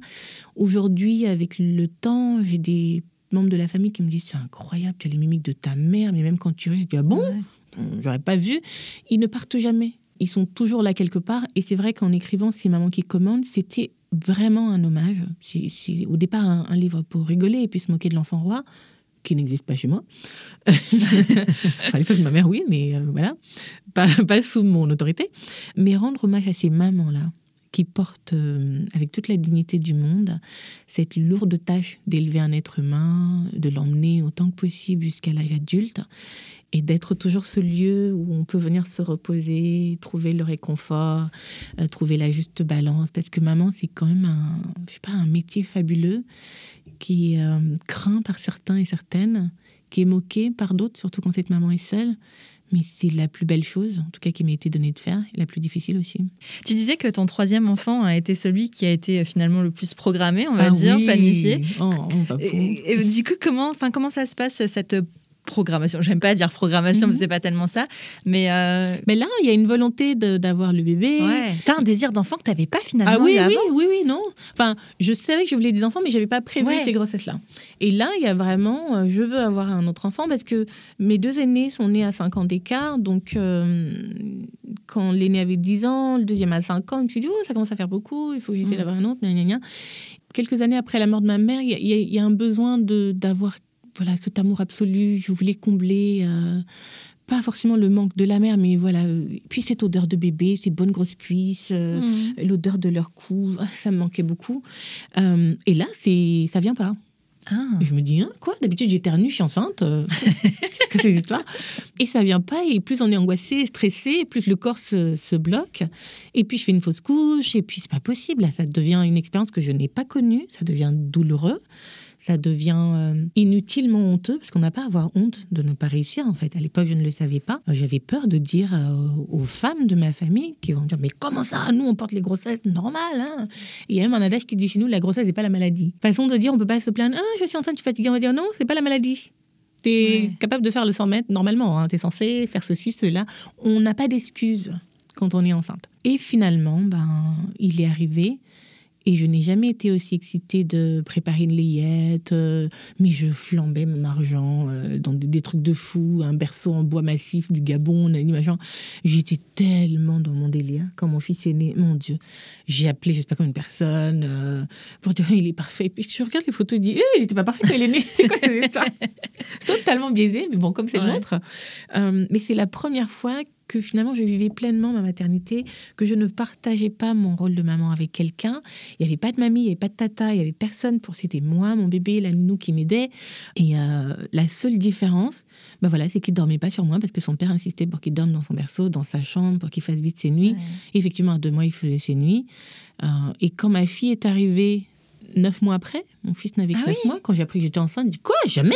Moi, j'ai besoin de ah cinq ans avec mon roudoudou d'amour, mon chéri Coco, euh, que c'est moi et mon dernier, quoi. Et je voulais pas. Et je me souviens, son père disait oui, mais imagine, t'es une fille. Je dis c'est faux. Moi, j'étais une maman de garçon dans ma tête. Les action man, tout ça, c'était ma vie. Je me suis dit non, ça me dérange pas hein, de n'avoir que des garçons. C'est bon, je veux vraiment pas. Et on va voir le gynécologue et tout. Et je lui dis quelle est la probabilité que j'ai une fille? Il me dit, bah, on peut pas savoir en fait, c'est tout. Et je me suis dit, c'est pas Mais j'avais un sentiment de trahison pendant 5-6 mois. J'étais pas contente d'être enceinte. Sur cette dernière grossesse bah, C'est hyper rapproché. Enfin... Très. Puis surtout euh, après avoir galéré un peu finalement pour avoir le troisième. Il marchait même pas mm. et il voulait tout le temps sur. Je me sentais tellement coupable, comme si je l'ai abandonné. Je me suis dit, oh, là l'abandon n'est pas géographique, mais encore. Mais j'étais pas contente. Et arrive euh, le cinquième mois et demi, sixième mois, je sais plus. Mon gynéco est pas là, mais je dois quand même faire une visite. Et c'est une gynécologue assez sèche qui me reçoit. Euh, elle fait, euh, voilà, elle mesure la tête, les tibias, les machins et tout. Et elle sort comme ça, sans même nous demander est-ce que vous voulez connaître le sexe. Pour les garçons, ça se voyait toujours. Alors là, je voyais des, énormes testicules à chaque fois. Je dis, euh, ok, on ne peut pas se tromper. Et là, elle fait, je vais reprendre avec tout son accent et les termes exacts. Voici les lèvres du vagin. je regardé son père, je dis quoi? Qu'elle dise encore, voici la zézette, tu es horrible. En même temps, elle parlait comme un médecin. Bah oui. Et donc, je fais, ça veut dire que c'est une fille?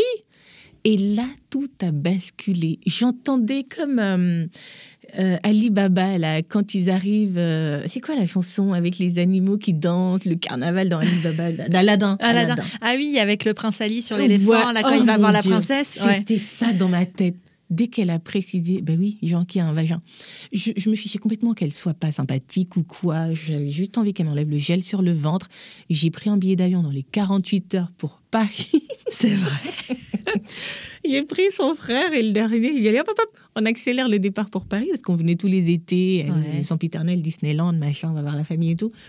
Et là, en fait, euh, j'ai attaché, je me souviens, mon deuxième qui avait 6 ans, du coup, je l'ai attaché à la poussette de son frère avec une corde, parce qu'alors il était hyper agité tu surveilles le bébé, mais il fallait me voir chez Aubert des taches de rayon en rayon, à ramasser tout ce qui était rose-violet, euh, mauve, voilà, blanc peut-être, et puis tout le reste, je voulais rien savoir. Et je me souviens, il y a deux dames qui m'ont croisé, me dit Ah, madame, c'est votre première Je dis Non, pas du tout, c'est ma première fille. mais limite, je voulais rembourser mes enfants dans un magasin, les rendre en disant Les garçons, j'en veux plus.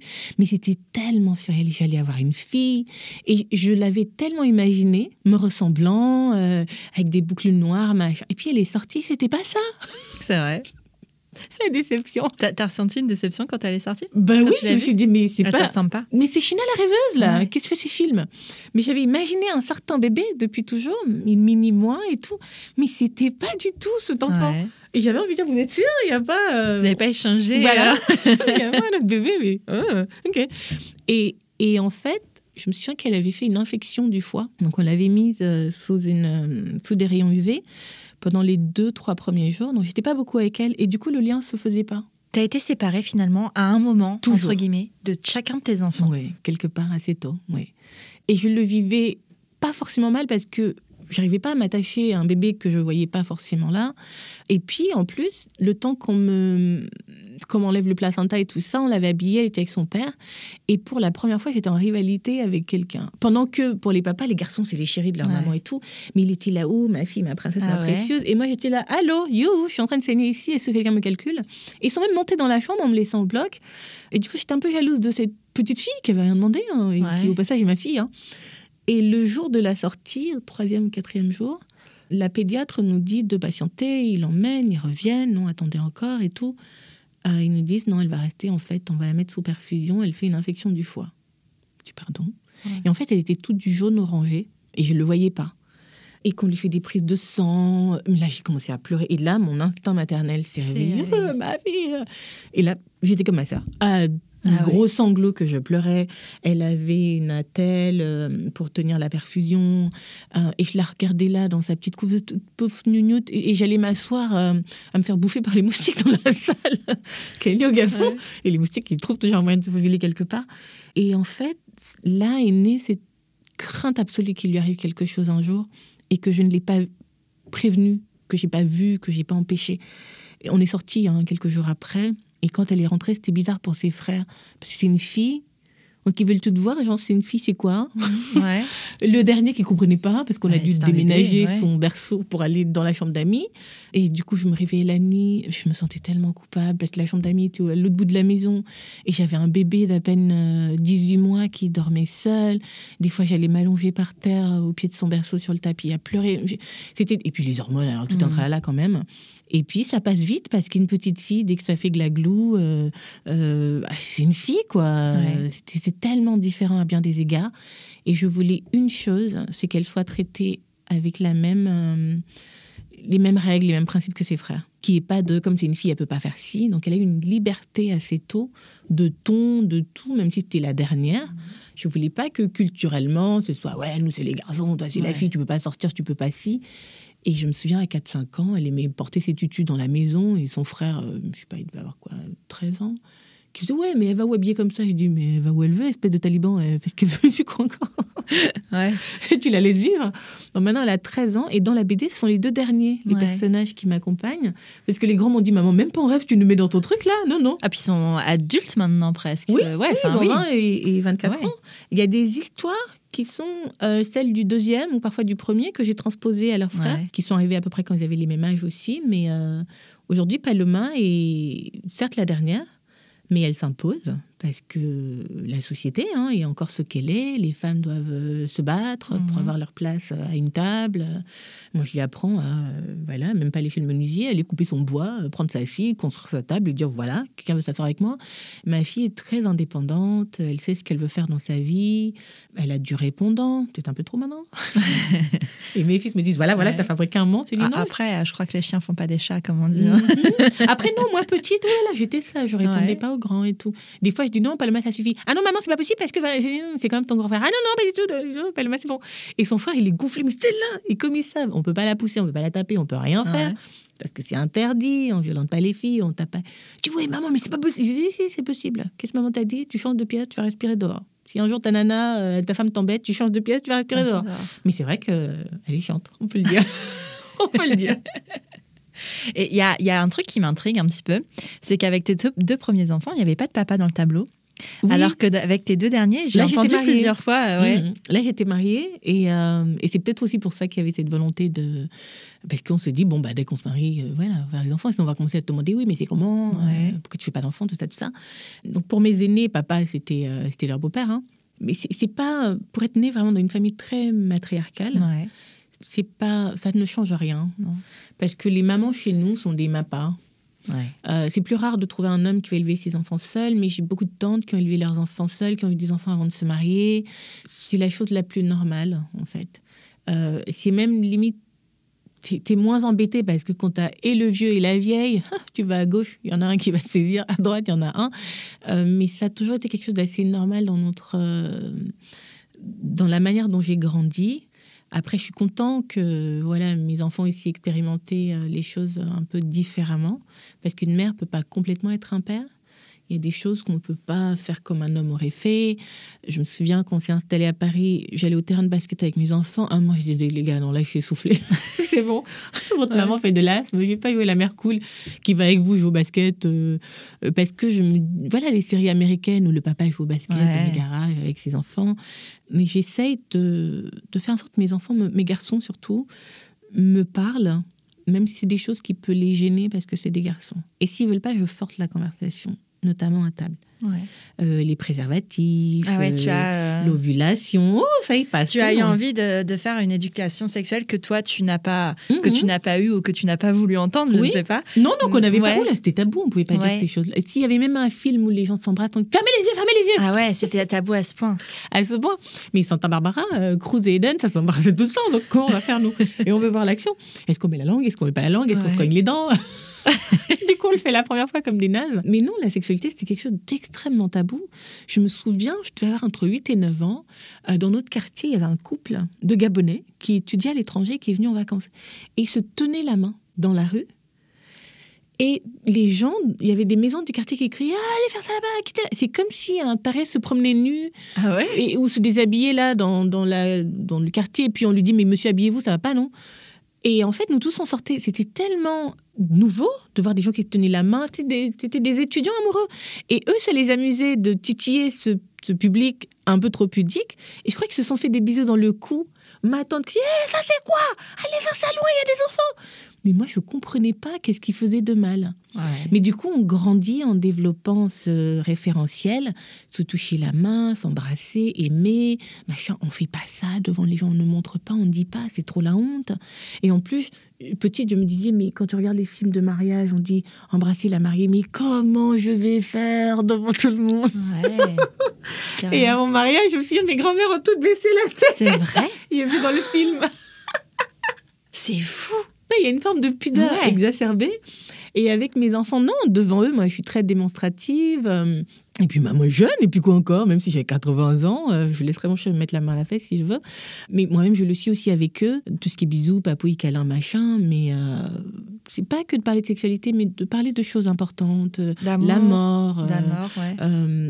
L'argent, épargner. De tout ce qui fait vraiment partie de la vie. De la vie, de cette transmission qu'on veut faire auprès de nos enfants pour les aider à voler de leurs, leurs propres ailes. Et qu'ils aient un rapport plutôt sain finalement avec ça oui, j'espère. Ou qu'ils se disent pas, ouais, mais on n'a jamais parlé.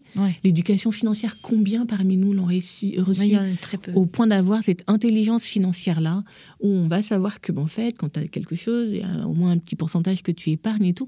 Ma fille est très contente. Elle a reçu à Noël, et à son anniversaire, elle est née en novembre, beaucoup d'argent. Et là, en moins d'un mois, elle a mis de côté 400 et quelques euros. Elle est tellement contente d'elle et elle va me dire Maman, tu me donnes juste 10 Je vais aller boire un bubble tea. Euh, je crois que la semaine dernière, elle a voulu reprendre Je J'ai dit Ah bah non, Palma, tu as dit euh, Tu gardes, tu gardes. Elle fait Ok, bon bah d'accord, je garde. Donc tu rajoutes à mon compte épargnant et tout. Et je crois que hier, je lui ai piqué 50 euros. de son pécule. Elle le sait Non, je vais le rendre. Ah. Parce qu'en fait, l'argent est dans mon sac. n'écoute euh, pas ce podcast. non, n'écoute surtout pas ma chérie. Et maman est une bonne payeuse, je vais te le rendre. ah, mais c'est hyper important. Enfin, c'est des sujets que, c'est vrai, tu as raison, qu'on aborde pas spécialement. De parler de tout, de tout mm. et de rien, et euh, de racisme, de... Ils sont, ils sont nés en Afrique, donc ils ne se sont jamais posé la question sur beaucoup de choses, mais euh, euh, papa est blanc, maman est métisse, ils sont carterons. Il y en a qui ont des têtes de quelque part entre italien, grec et algérien. ma fille, elle est blonde. donc, ils, ils se sont jamais poser la question de qui ils sont, mais c'est ici qu'on la leur a posé. Euh, surtout qu'on était arrivé en mai, donc en milieu d'année scolaire. Euh, donc on sait que tu es nouveau, mais tu arrives en plein milieu de l'année. On demande tu viens d'où? Dit Gabon, mais combien d'enfants d'école primaire connaissent? Un endroit dans le monde qui s'appelle Gabon disent c'est en Afrique. Ah, t'es africain? Et, quand ils me disaient ça, je dis mais on ne dit pas ça. Est-ce que toi tu, leur dis que vous êtes européen Voilà, t'es gabonais, t'es français. Et, mes enfants ne savaient tellement pas qu'ils étaient français que quand il y a eu le débat Macron-Le Pen, mais authentique, hein, on dirait le sketch de Jamel Debbouze, ma fille me dit maman mais si Marine Le Pen gagne, elle va nous chasser pour aller au Gabon.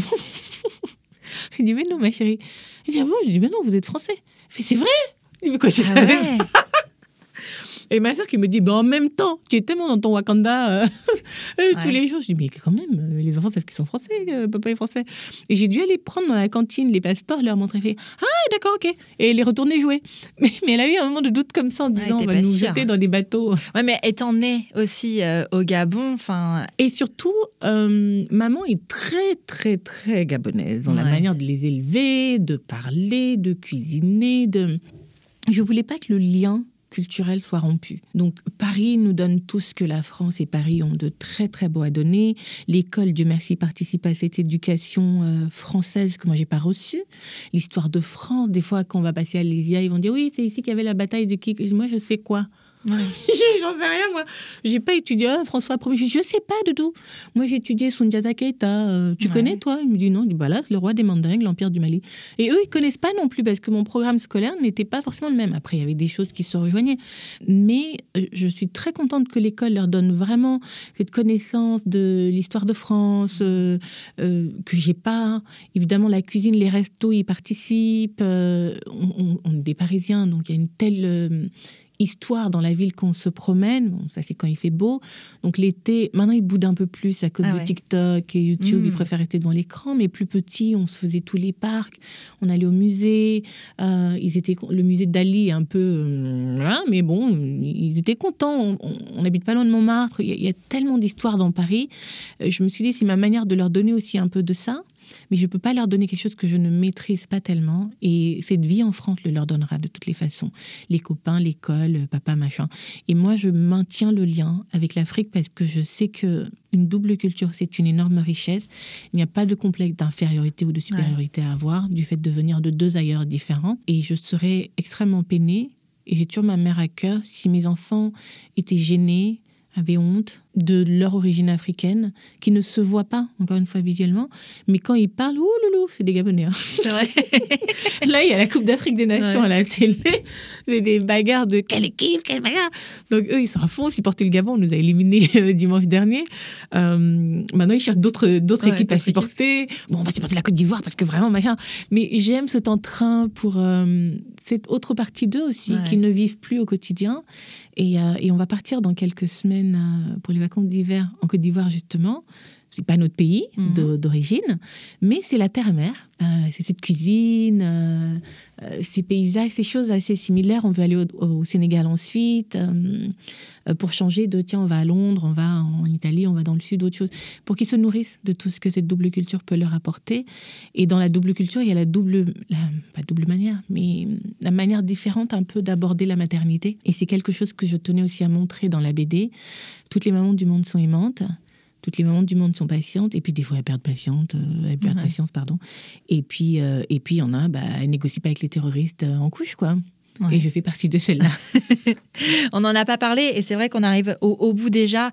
Mais c'est vrai que on comprend en fait dans ton histoire, dans tout ce que tu racontes, pourquoi tu as écrit cette BD, pourquoi elle est sortie et pourquoi c'est important pour toi ce, ces mamans qui commandent. En toute transparence, quand j'ai pris connaissance, moi, du titre, ça m'a ça freine certaines personnes. Ouais, ça m'a donné un, un, mouvement de recul parce que j'ai pas du tout cette vision-là. Oui. Mais je n'ai pas du tout la même histoire que toi non plus. Mmh. Et je pense que c'est. Euh, comment dire? Bah, ça, ça, joue en fait forcément beaucoup. Et à un moment, j'ai eu un moment de recul, je me dis mince, est-ce que j'y vais quand même? Mmh. En toute transparence, mmh, tu vois. Parce que je me suis dit, euh, ouais, moi, tu vois, je suis plus justement dans dans, l'écoute. Alors pas l'enfant roi, mais vraiment pas, parce que c'est un concept euh, différent de ce que moi je pratique. Mais il n'y a pas de ces mamans qui commandent chez moi. Comment toi tu l'entends, ce truc de ces mamans qui commandent? Euh, Alors, moi j'aurais voulu avoir une maman qui commande pas, c'est clair, c'est notre fantasme. Euh, ou des parents plus cool. Mais avec les années, je me suis rendu compte que ces, ces règles-là, comme à l'école, l'élève ne commande pas dans la classe. Dès que le professeur est rentré, ce sont les règles du professeur qui s'imposent. S'il dit sortez les cahiers, vous les sortez. Carnet de liaison, il y a des choses qui ne se discutent simplement pas en fait. Et cette autorité-là, je me souviens à l'école, nous, on n'avait pas euh, les parents qui viennent engueuler le maître ou la maîtresse même si la maîtresse a mis un zéro injuste, parce qu'il donnait au maître ou à la maîtresse son statut d'enseignant, qui est le chef. Et les enseignants, devant le proviseur, voilà, il y avait toute cette autorité, euh, comme à l'église, le pape est au-dessus, et ainsi de suite. Moi, j'ai grandi dans cet environnement-là où il y a des strates et où chacun doit rester à sa place et courir dans sa ligne de course. Et je pars du postulat que quand on est un enfant, on pense beaucoup savoir, surtout quand on a un enfant brillant, éveillé, qui lit beaucoup, etc. Et arrive ce âge, la préadolescence, l'adolescence, où les parents nous énervent, on les trouve cons, bêtes et tout. Et euh, on pense qu'on a tout compris de la vie, mais en fait, on n'a rien compris de la vie. Et c'est peut-être aussi l'absence de ma mère qui fait qu'à beaucoup de moments encore aujourd'hui, bien que j'ai 40 ans, j'aimerais avoir l'opinion de ma mère, j'aimerais avoir la vie de ma mère. Et les yeux fermés, je lui ferai confiance, parce qu'avec le recul, ma mère ne m'a jamais trompée. Et elle a toujours eu à cœur, à cœur pardon, mon intérêt, même quand j'étais pas d'accord avec ce qu'elle disait, parce que je ne pouvais pas comprendre tout de suite, et peut-être parce qu'elle ne disait pas les choses. Donc mes enfants, à contrario, je les laisse exprimer, comme disais, mais ma fille, elle s'exprime même un peu trop, mais ils savent aussi quand je dis non, en fait, c'est pour leur bien. C'est pour leur apprendre que même dehors, il y a des règles. Sinon, demain, je me retrouve devant un juge, je vais répondre au juge comme je veux. Non. Dans une salle euh, d'audience au tribunal, le juge est le chef. Les avocats, le procureur savent. Et j'ai vraiment grandi avec cette notion de de strate à respecter et dans une maison. Et je leur dis, quand vous aurez votre chez vous, vous ferez ce que vous voulez. Moi, je ne viendrai pas commander chez vous, mais tant que vous vivez chez moi, les règles sont les miennes. Si je dis pas de télé, il n'y a pas de télé. Si je dis c'est l'heure des devoirs, c'est l'heure des devoirs. On peut négocier, oui, mais moi je fais l'épisode machin. Si je dis tu rentres pas après 21h, tu ne rentres pas après 21h. C'est parce que je suis persuadée que dehors, il n'y a que des emmerdes. Dehors, il peut se passer quelque chose. Et surtout, je ne suis pas tranquille si mes quatre ne sont pas au même endroit. J'ai juste l'impression que j'ai des... un foie qui est à, un bout, le cœur est là-bas, l'intestin est là-bas. Et tant que j'ai pas tous mes enfants euh, voilà dans mon champ de vision, je ne suis jamais vraiment tranquille. Et cette confiance là qui va faire que les parents nous lâchent finalement, on la gagne. Et je l'ai gagnée sur le tard avec ma mère. Et puis finalement, je n'ai même pas eu l'occasion de lui montrer que c'est vrai ce qu'elle dit. Bon, je suis peut-être pas d'accord, mais je comprends que c'est dans mon intérêt. Les, les, parents qui fixent des limites aux enfants leur apprennent à respecter aussi les limites de la société dehors. Et un enfant qui n'a pas de limites fixées assez tôt, même la maîtresse, quand elle va dire non, coloris, on ne déborde pas. Ok, on va dire c'est artistique s'il veut déborder. Mais oui, mais c'est pour lui apprendre, c'est une question de motricité aussi. Il n'y a aucun mal à dire à un petit être, ça l'aide à se former. Et ça évite des débordements euh, euh, qui peuvent arriver aussi, hein, même si les parents euh, étaient fermes. L'un de, des déclencheurs de l'écriture de cette BD aussi, c'était l'émission Pascal le Grand Frère, qu'on a découvert au Gabon. Et nous, on l'a regardé avec mes enfants, on mais c'est quoi ces enfants mais et, je me suis mon fils me dit mais maman pourquoi on vient pas te chercher pour faire Pascal le grand frère? Et je dis mais ça va commencer où d'abord? Et, mes enfants font des petites crises aussi, hein. Mais c'est vrai quand on regarde Pascal le grand frère avec des amis, on dit mais, mais donnez-le nous deux jours, il va rentrer en filant droit. Donc c'est culturel où l'aîné reste l'aîné. Le droit d'aîné, c'est quelque chose qu'on ne discute absolument pas. C'est une forme d'éducation qui est peut-être un peu vieillotte. Et en même temps, je suis le genre de parent à, à plaider pour qu'on laisse la parole aux enfants. Si mes enfants ont droit à la parole, comment dire ça, mon autorité va toujours prévaloir jusqu'à ce qu'ils soient autonomes et s'occupent d'eux-mêmes. Et d'ailleurs, l'aîné le dit assez bien au petit en disant c'est pas la peine de trop discuter. Fais ce que maman dit, tu gagnes en paix. Lui, c'est celui qui a le moins de problèmes. Alors là, lui discute pas. Oui, maman, je vais le faire et tout machin. Et, tout le monde me dit c'est incroyable. C'est ton aîné le plus sage. Je dis non, c'est le plus malin. Les autres, ils sont bêtes en fait.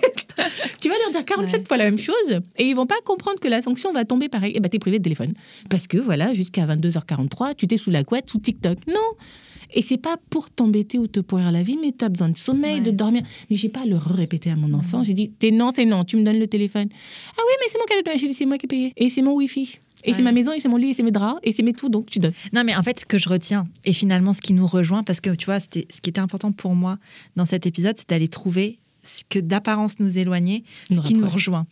En fait, ce qui nous rejoint, c'est toujours l'amour et c'est toujours cette importance du cadre parce que même si j'ai du mal avec la phrase c'est maman qui commande, chez moi, il y a un cadre, tu vois. Mais elle vient de souvent pourquoi, pourquoi?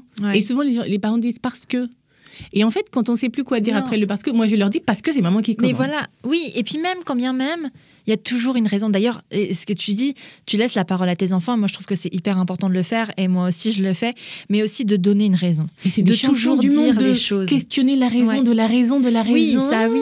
Ouais, bien sûr. Mais tu ça commence à 2-3 ans. Mais pourquoi c'est noir? Mais pourquoi c'est tombé? Mais pourquoi euh, mon Dieu, j'ai envie de faire pipi. Est-ce que tu peux t'arrêter? Ça finit jamais. Donc oui, dans, dans, dans des situations qui sont un peu conflictuelles, à expliquer, expliquer. C'est mon terminus. Je dis voilà, c'est moi qui commande. Je crois qu'il y a un moment, de toute tout ça. Et c'est là, là qu'il ça. Bon, ben, c'est plus la peine. c'est c'est tout, il n'y a plus d'argument. Et ça va être soit je vais chercher un autre adulte pour négocier. J'ai dit, mais qu'est-ce que je t'ai dit? Et ça, c'est vraiment la dernière limite, c'est la ligne rouge. Mais ils vont franchir la jaune, la vert foncé. Mais je pense que c'est normal, toi aussi tu l'as fait, tu vois. Ah non Oh là là, avec ma mère, non. Je, je, faisais des choses en cachette, en priant pour qu'elle découvre pas. Mais je pouvais même pas dire mais ça n'existe pas chez nous de dire mais. Et, et je me souviens, euh, quand mes enfants vivaient au Gabon, on a d'autres enfants qui sont venus en vacances, ils venaient de France. Et je leur avais dit de débarrasser la table. Ils savent qu'après manger, il faut débarrasser. Et ma nièce, qui vit au Gabon, était venue passer le week-end avec nous également. Donc ma nièce, elle était dans le bain, elle faisait comme les autres, ça répond un peu, etc. Et j'ai dit, ouais, non, mais les filles, les grandes, allaient débarrasser. Ah. Et je me suis dit, mon deuxième a dit, quoi? Tu as dit, oh, t'as dit, oh, à maman. non, on fait, oui, maman, en fait. Tu débarrasses et puis on vous fiche la paix, vous allez jouer. Et puis tu passes à autre chose. Et, on passe à autre chose. Et je me dis, mais il y a que les enfants bêtes qui vont se mettre dans les embrouilles comme ça. Et j'ai pas, euh, voilà, j'ai pas été plus offensée que ça. J'ai dit non, si vous débarrassez la table, si vous allez jouer. Et quand sa mère m'appelle, pour savoir si tout se passe bien. Je dis oui, oui, non, très bien et tout. Mais tu vas pas me croire, Rosalie, quand j'ai dit aux enfants de débarrasser tout à l'heure et tout, euh, les, ceux qui viennent de France, là, ça boudait un peu. Et Cassie, euh, elle est rentrée dans ce syndicat euh, des enfants qui répondent un peu. Et elle a fait, ah, elle me dit quoi? Elle a dit quoi? Elle a dit quoi? Passe-la moi au téléphone. J'ai dit, mais non, Rosalie. Elle me dit, passe-la moi. Et je me souviens de voir ma nièce qui se voûtait progressivement. J'entendais la voix de sa maman hurler à travers le téléphone. Mais pour ma cousine, c'était l'offense suprême. Tu as manqué de respect à ta tante. Comment tu peux pas ta tante Ça veut dire quoi? C'est toi qui as montré aux autres enfants que c'est ma tante, je la respecte tu fais ton sac tout de suite. Et le week-end, c'était courté comme ça. J'étais là au téléphone, non, Rosalie mais dit, je viens la chercher, je viens la chercher. Et Tout ma ça pour un petit pour truc. un- euh, Donc c'est à ce point qu'on ne pouvait pas répondre. Mais Ouais. alors là, dans le cœur, oui, on répondait bien. ouais. On les insultait bien dans la tête et dans le cœur. Et en priant pour qu'aucun mot ne, ne nous échappe. Mais on ne pouvait pas le verbaliser. Toi, tu laisses tes enfants verbaliser. Ils s'expriment, mais ils peuvent pas me manquer de respect. Non, ils peuvent mais pas- ils s'expriment. Ils répondent, ils disent, ils questionnent, etc. Mais ça va pas être euh, mince, euh, Ouais. ça va pas être euh, merde. Ça va Oui, pas non, être- bien sûr. Je pense une fois, il y en a un qui a dit ah, vas-y. J'ai dit vas-y. Hé, à qu'est-ce que tu dis vas-y? Mais c'est un réflexe, ça sort comme ça. J'ai plus jamais tu me dis vas-y, t'as compris? Tu... Oui, mais je dis jamais. Est-ce que tu as bien compris Et moi, je Ouais. laisse pas. Je me dis non, faut lui mettre un coup de pression. Tac, tac. T'appelles deux, trois tata, machin. Quoi? Passe-le-moi. Allô? D'où t'as dit vas-y à ta mère Pour qu'ils comprennent en fait. Et chez nous, on dit Ouais. qu'un enfant n'appartient pas à celui qui l'a mis au monde, mais à celui qui Oui, l'élève. c'est ça, c'est ce qui, est, ce qui est hyper marquant dans ton discours et dans ton histoire, c'est qu'il y a vraiment Une communauté. une communauté. de Vous avez une famille, euh, enfin qui est. notre enfant. à Et ça a un vrai sens. Le mot famille a un vrai sens. Mhm. C'est pas juste la tante que tu vois euh, euh, une fois tous les trois mois dans un dîner. Ça peut être une amie euh, de notre maman. hein. Oui, Et aussi. C'est pas forcément des liens du sang en Non. plus. C'est parfois la raison pour laquelle les gens disent Ah, mais vous les Africains, tu dis c'est ma cousine. Ben oui, c'est ma cousine. Mais en fait, c'est pas ta cousine. mais c'est ma cousine parce que c'est la fille de l'amie de ma mère Ouais. qui est censée être une tata. On peut pas dire autrement. Ouais. J'ai même des amies de ma fille, euh, une fois, elles étaient venues euh, pour euh, une après-midi goûter. Et puis elle, euh, une, une d'entre elles m'a appelée par mon prénom. Ma fille a bondi tout de suite. Hé, t'appelles pas ma mère China hein Tu l'appelles madame ou tata? Elle dit, bon, tu peux m'attendre Elle dit, mais si, mais elle a l'âge de tatata, parce que ma fille peut pas appeler une de mes euh, amies. Non, elle va dire madame, si c'est dans le cadre du travail, ou tata tel. Ça n'existe pas. On n'appelle pas un adulte par son nom, c'est monsieur, madame. Il faut cette révérence-là qui fait que, oui, ils ont beau vivre à Paris, il y a des codes qui ne leur échappent absolument pas. et, et d'ailleurs, on avait toujours cet oncle qui vient déjeuner et qui va scanner, inspecter tout le monde, surtout si t'as méta. Toi là, tu travailles bien à l'école Ah, Ouais. c'est bien. Toi là. Et là, les mamans, elles cafetaient. Ah, mais lui là, il fait comme ça. Et tu te dis, mon Dieu, ça va tomber sur moi. Et dit, ok, tu me l'envoies au week-end chez moi. Et, tout. Et on savait que les tontons militaires, c'est à la dure chez eux. Ouais. faut se lever à 6 heures, faut machin, faut ci. Mais je me rends compte d'à quel point c'est un plus, c'est un bonus.